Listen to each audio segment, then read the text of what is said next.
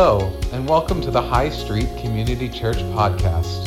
We're so excited you're learning alongside us, and we pray this message leads you closer to the Lord and others. High Street Community Church is simply a family of friends following Jesus. God bless you as you listen.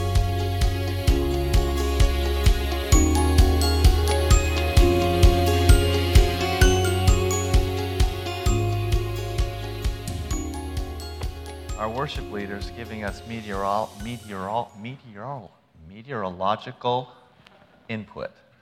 Thank you.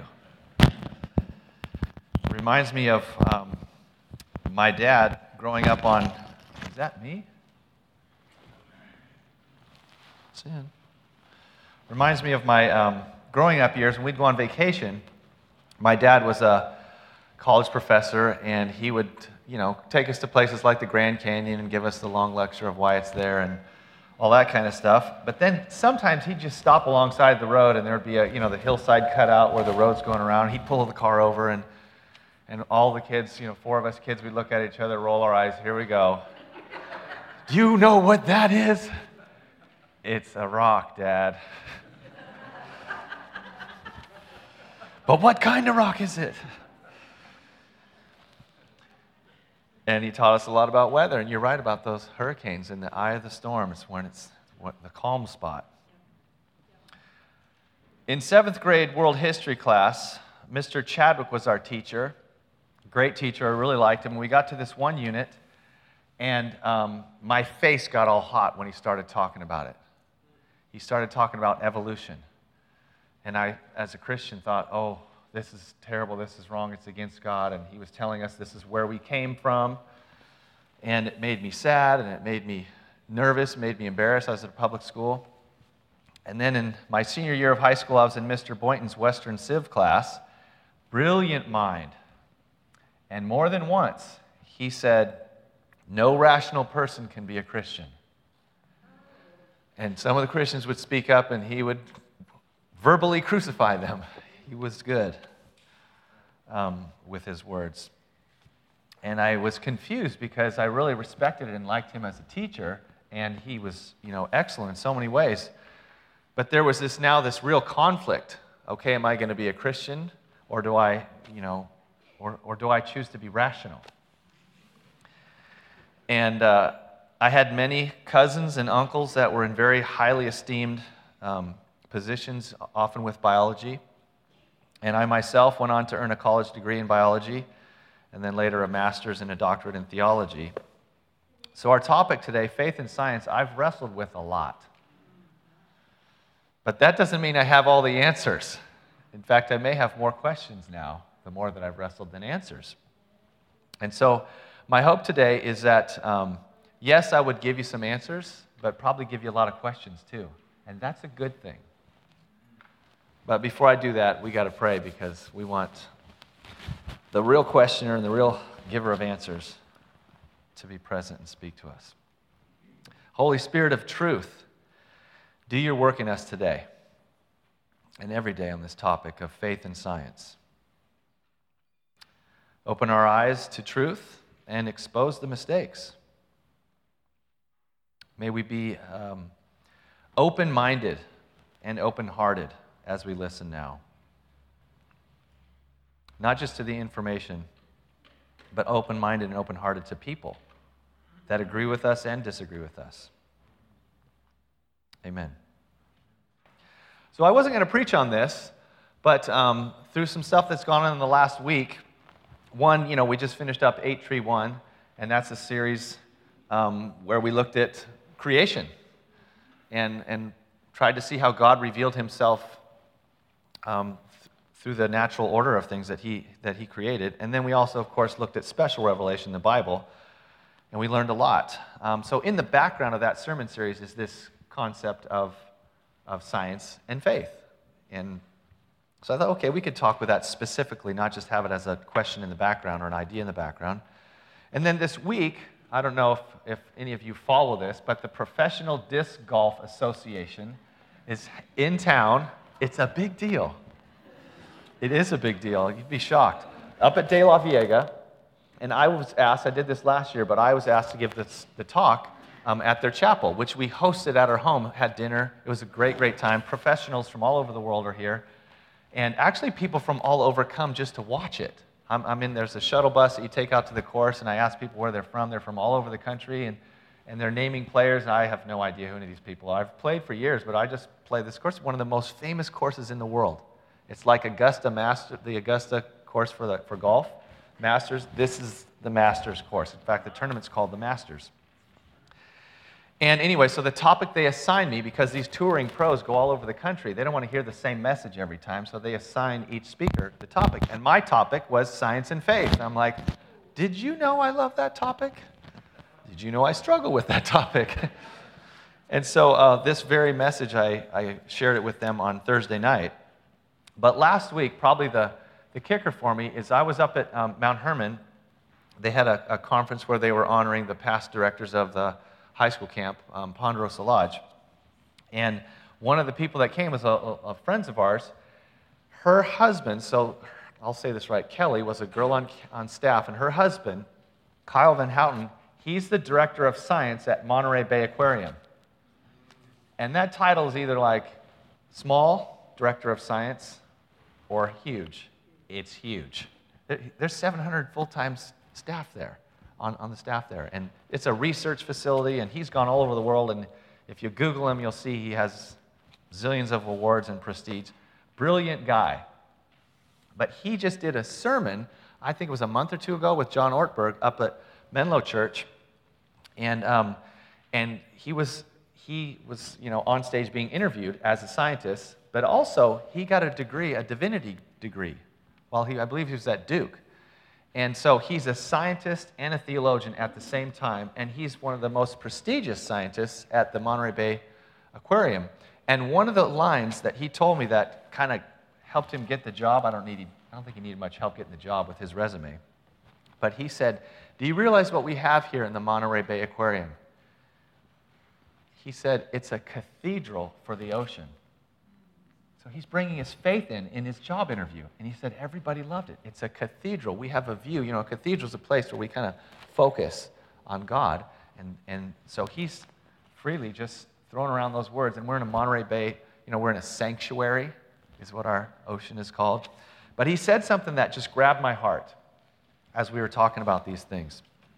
He said he also grew up in a Christian home and wildly curious and went on to study science and in many different uh, fields and of different, different trips. And he said, You know, Danny, I had to be made aware that there was a conflict with faith and science.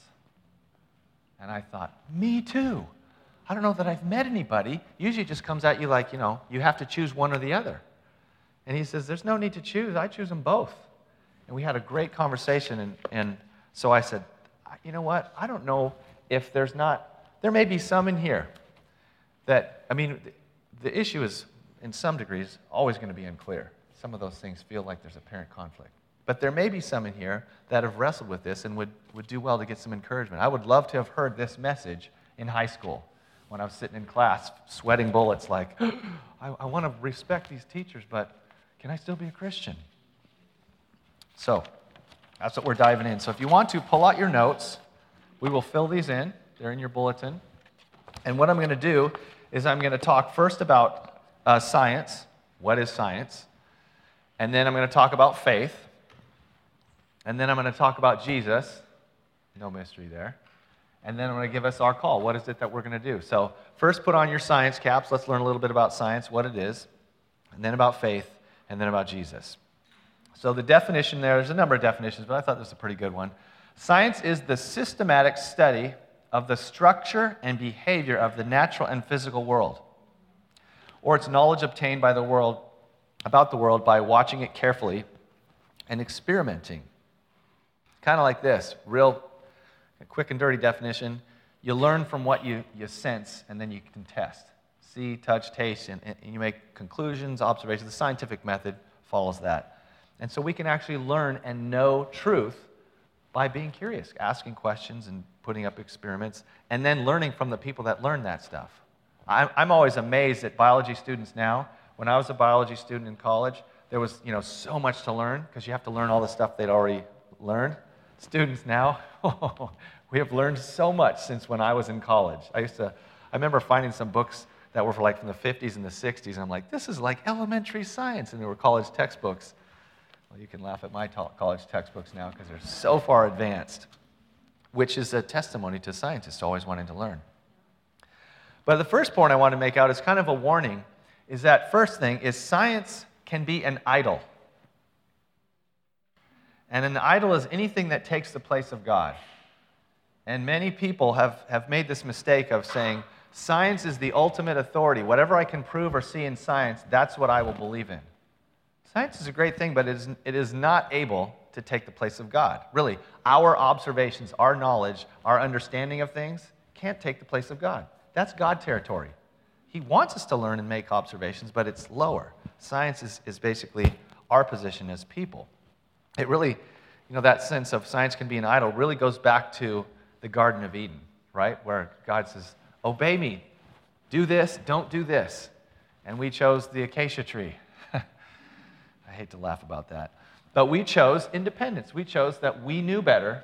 We thought, no, you know, God says this, but I'm going to do this. That can be what we, that's the same kind of mistake we can make when we choose to be independent of God. And it's been a, um, a long tree lined road back to God, back to the tree of life that we've, that we've taken, back to dependence on God. Science is also a growing field, it's constantly changing.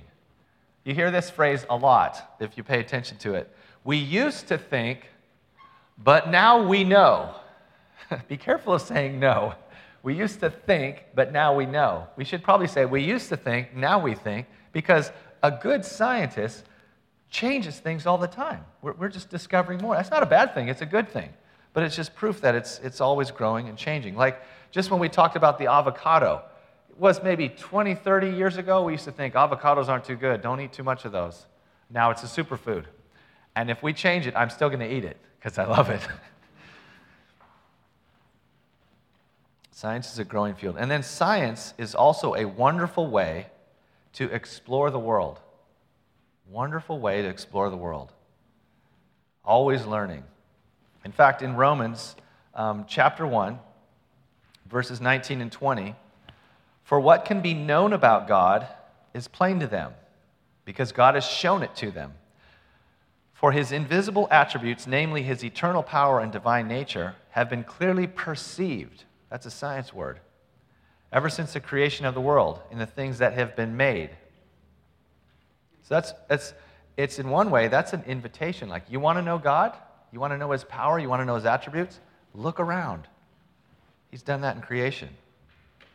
In fact, when I was, uh, was in um, college, I was at a Christian college and studying biology, and I remember this one moment in class. One of the, one of the real advantages of being a biology major is you study the in depth complexities of creation. And we were, we were in an ornithology class, and we were looking at the feathers of a duck.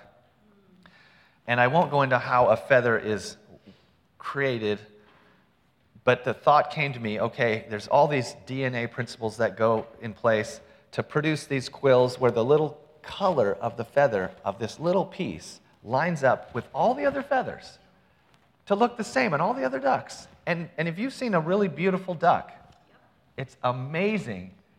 And if you study or are taught how this works, you say, this isn't chance. This is an artist at work. It's ridiculous. That's just one thing. You could go in the complexities of the eye, um, or just all these things about creation, all happening together in unison. It's ridiculous. Um, in fact, I, I want to read a couple things. My dad, this was this was his big work. We went through a lot as a family to get this. This is the textbook that he wrote, and it went to all the major universities around the country. Very well received. Took a lot of years for him to write it and, and put it out there, but he um, he did this one unique thing in this textbook. He has a chapter called The Miracle of Design. And some publishers passed on the book. They said, no, we can't have that. We're, we're not going to accept that worldview. But the other, many other, including this one that took it, they said, This is such a good book, we're going to leave this chapter. He had defended a number of times, and there's a way to dance around that. But let me read the opening paragraph in this chapter. The design of the earth is truly mind stretching. Each of the major spheres of the earth covered in this text is amazingly integrated into one system capable of supporting life. Its position in the universe, astronomical properties, geological processes, climatic conditions, and finally life forms testify to this unique system. From the smallest single celled organism to the largest giant coastal redwood, all reveal unique design features. This final chapter is meant to instill in you a profound appreciation and respect for our home, the planet Earth. You just went on vacation with me, by the way. That's my dad. Did a great job of, of being a great scientist and telling the truth of, of, of how he perceived the world through a creator. Now, I want to give you a chance to do the same thing. I need all the kids to come up here. You're going to pass something out. Come on, kids. Wake up.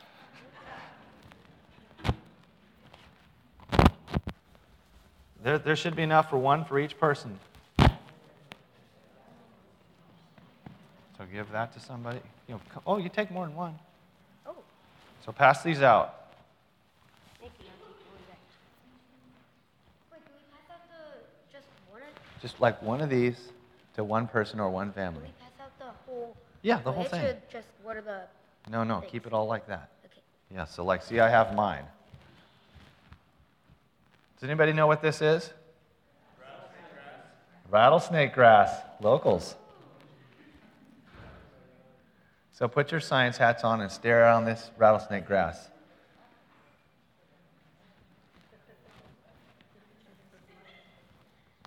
There you go. You can hand them out.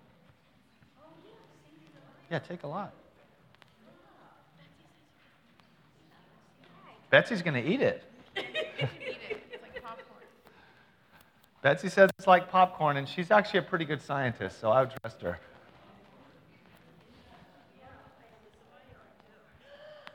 There she Okay, so I brought popcorn. We're all learning.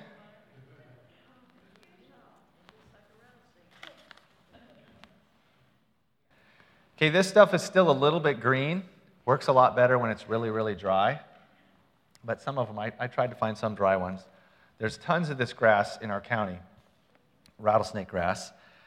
And one of the things as a scientist, you know, so you're all scientists this morning, you're trying to learn from looking at creation is not only do you learn about it, but it should, it should bring you to a place of awe and wonder. And scientists love to discover something. They're like, oh my gosh. And you know what is right next to wonder and awe? Worship. And God wants us to study His creation because it leads us to consider their Creator and then say how awesome He is.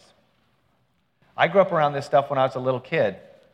And I remember looking at it, and I don't know who taught me, hey, if you shake it, now, if you shake it now, you just hear each one individually because they're not really dried out like, a, like an actual rattle. But this for me was, was one of, it's not a perfectly, you know, established argument, for, but for me, this was one of those, this has got to be designed. This has got to be created. Because not only are these all over the place, but where I grew up, they were also the real thing at the end of a reptile.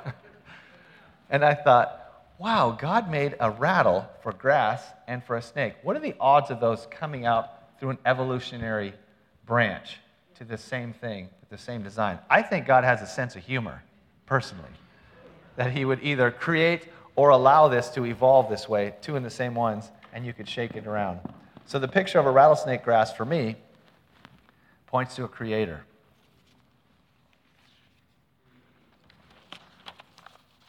And looking at creation, can draw us to wonder and worship.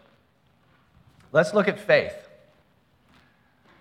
The definition there for faith complete trust or confidence in someone or something, strong belief in the doctrines of religion based on spiritual conviction. The thing with faith is that you need an object. Everybody has faith in something in some ways. And our encouragement and God's encouragement is to have faith in Him. He's our object, our unchanging object. Three things about faith that I wanted to talk about this morning. One, first, now you're going to roast me when I, when I say what this first one is. Faith can be an idol.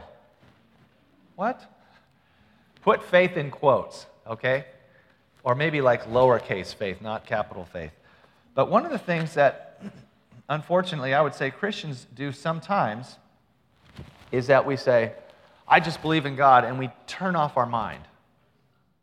Right? And we can use the word, the word faith, the idea of maybe even of just religion, and that we say, I don't need to know anymore, I just know this, and we, we do the exact opposite of what Mark 12 30 says, which says, Jesus tells us to love God with our whole mind. And you're supposed to love God with your mind, which means learn more, think more, struggle with this. And, and it's difficult if we as Christians, now we don't know all the answers, but if we are ignorant without knowledge, if we're lazy, and talk to people about these things of science and faith, we give a bad picture of God. We, get, we misrepresent the truth with our ignorance. And the idol can be, oh, I'll just depend on the word that um, oh, this concept, or maybe just my religion, instead of saying, I want to have real faith. Real faith is growing faith. You're always going to be learning more about God. So we want to avoid that mistake. It's like science had its first warning, that's our first warning.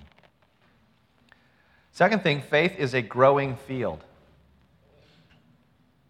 All the fill ins are the same, by the way, under science and under faith. Make it easy on you. Um, you know, spirituality is pretty popular these days, but there's a variety of spiritual things.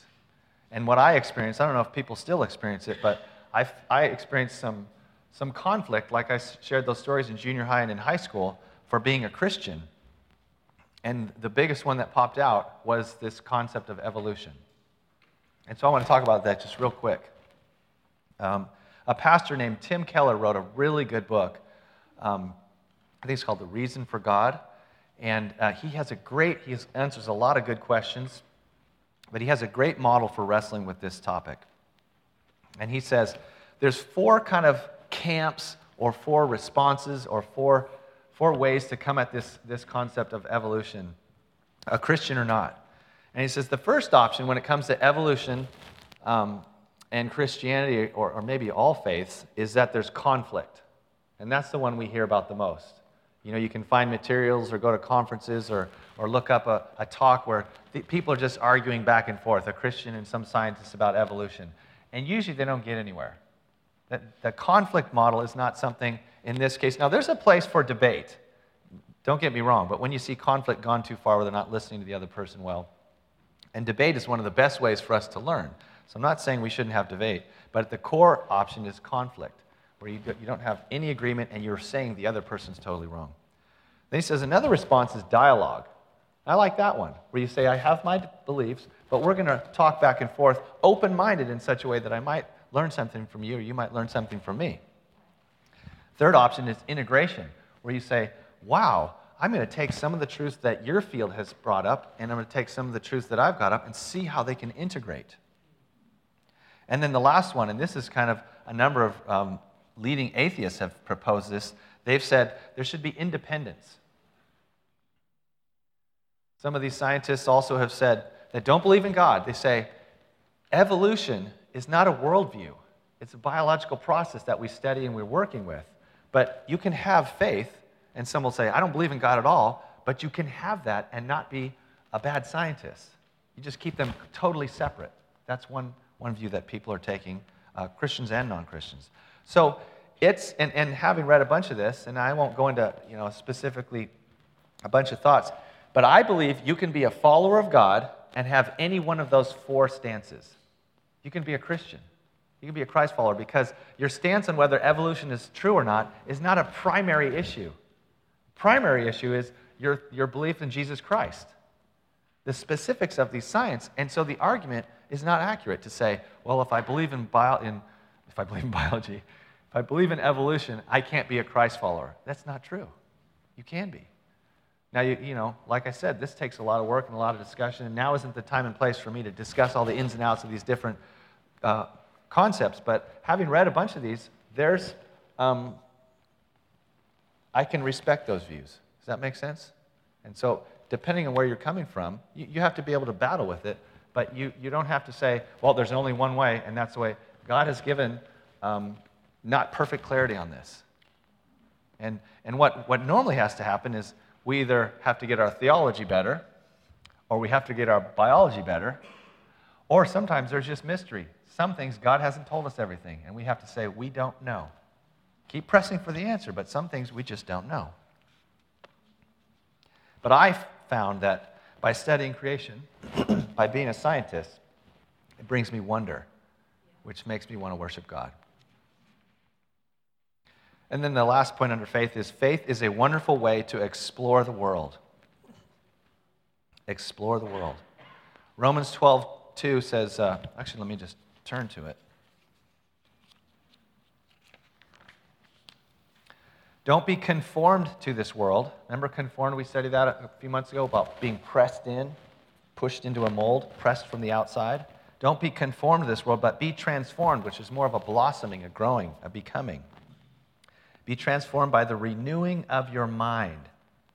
God wants to grow you through your mind. That by testing, that sounds like a scientific word, you may discern what is the will of God and what is good and acceptable and perfect. So don't be pressured in just by some outward thoughts or actions, but, but say, God, blossom me, blossom my mind, renew my mind, help me become who you'd call me to be. That's how we explore the world. In fact, um, when Kyle and, and John Ortberg were talking in their message, Kyle said something like, you know, picture it this way the science side, those things are fathomable, things we can study, we can test. And then the God part, you know, if it was just this big spectrum, is the unfathomable. You can't totally fathom who God is. And, and, and those come together. And you work on those. Take what we know to earn, learn for, you know, about God. Take what we know about God to learn about what we can see and understand those things. It's a great, it's a great process of exploration, I believe. So, I think faith and science can get along. And I actually believe God wants that. Doesn't mean we'll solve, solve everything, but He's not asking us to, to be separate. He's like, I made all this stuff. Some of it you'll figure out, some of it you won't. Be better scientists, be better theologians. And then some of it's just mysterious. But what do we do with the conflict? I actually have a really good answer for this. When you come into this conflict, these conflict positions, what do we do? Well, here, the, the typical answer you want to give in Sunday school when the teacher asks a question and you're not sure what the answer is, just say Jesus. This case, you'll be right. Jesus says, uh, He's the way, the truth, and the life. And I want you to think of that this way. Colossians 1:15 says Jesus is the image of the invisible God, the firstborn of all creation. So somehow Jesus is fully God and fully man unfathomable and fathomable, right? The mixture between the two, that's who Jesus is. And Jesus doesn't have any conflict, right? He's the opposite of conflict. Jesus is love. God is love. And so when you're trying to understand science and faith, the best picture, the solid best answer is the person of Jesus Christ. How he manages that, how he exemplifies that, how he lives those things in, in a person. And Hebrews 12, 2 and 3 says, Look to Jesus, the author and perfecter of our faith. Consider him. Those are science words. Look, consider, observe, study. Look to Jesus. So as we look at the topic, again, I'm giving you some answers, but hopefully also raise some questions that you say, look to Jesus. Actually, ask Jesus, help me understand this question. And he may answer and he may not, but you look to him. Now I'll get real specific. Our call. What is it that we do as followers of Jesus? Walk with Jesus. Walk with Jesus. In life's answers, in life's questions, walk with Jesus. Colossians 2 6 says, As you have received Jesus, so walk in him. If you've been around the Bible very much at all, that word walk and with God is throughout the whole scripture. And it's not a mistake. In fact, there was a season in my, my life where I lived close enough. My mom said, You seem pretty stressed out. Why don't you start walking to work? I'm like, What do you mean? I'm like, What if it rains? She's like, Get an umbrella. It was like a mile. She said, You should walk to work. And she wasn't saying I needed exercise, but she knew that that, I don't know, 15 minute would be time for me to be quiet, to think, and to talk with the Lord. Now, one of the things that I've done a lot over the years, um, I, I ran cross country and track. You don't talk a lot when you run, unless you're really good and you're running with really slow people. you know, you're, you're focused on your task. But walking, you can talk, but you're also making forward progress.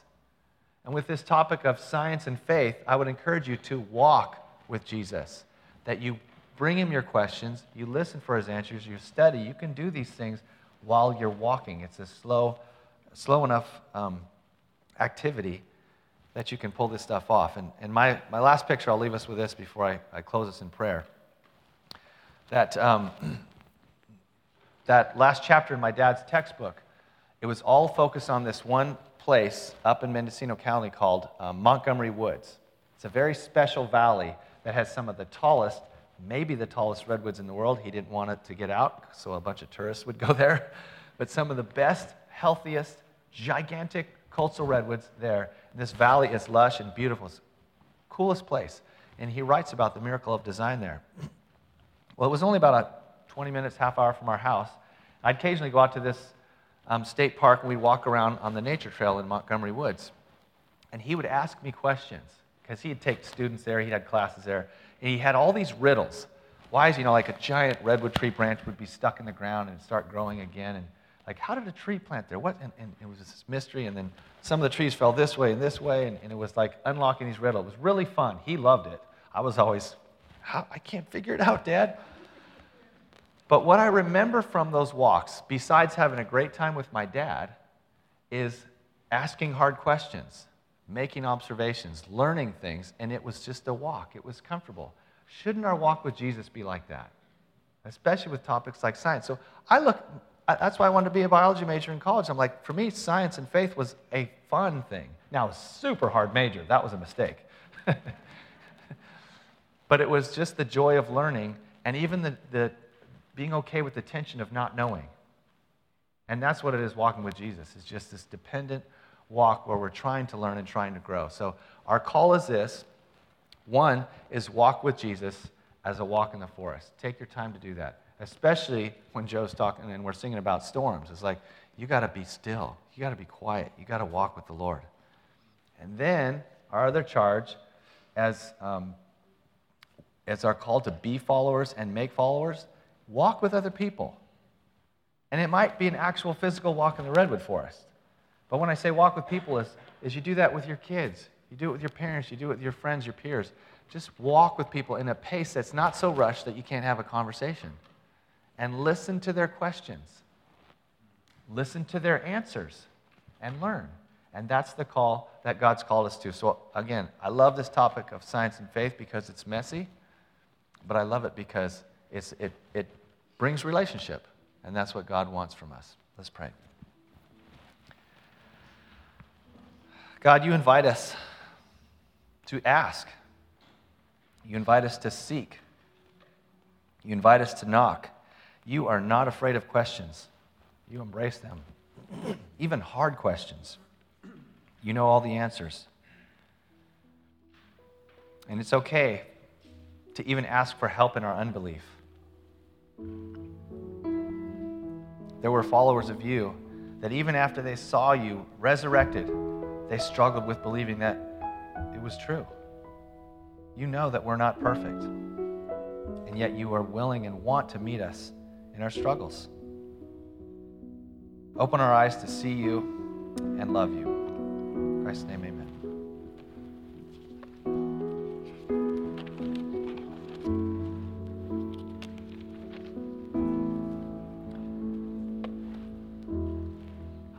how do we include uh, rattlesnake grass with communion? If anybody thinks of, I can't connect that with them. I guess you could eat it instead of the bread. if our servers would come forward, we'd love to take communion together as a church family.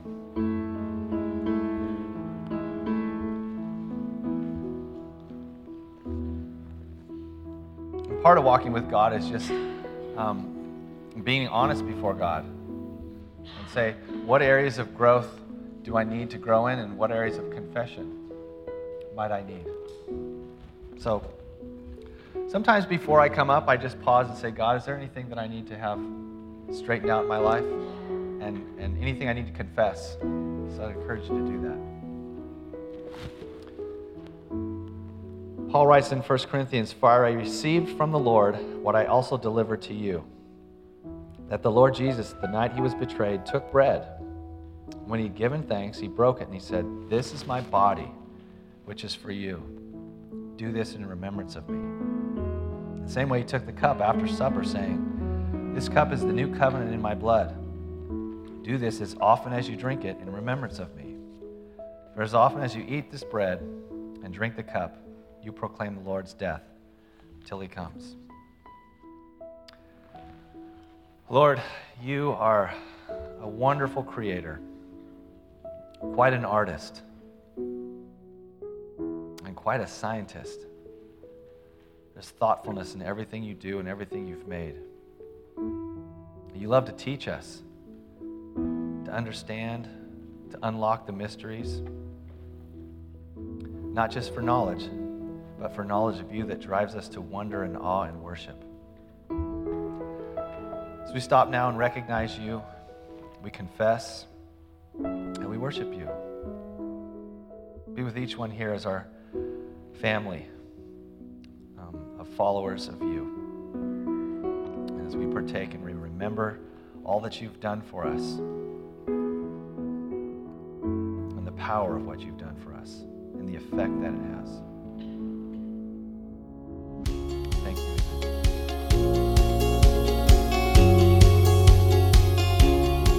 Thank you for listening to the High Street Community Church weekly message. We hope you were encouraged to follow Jesus.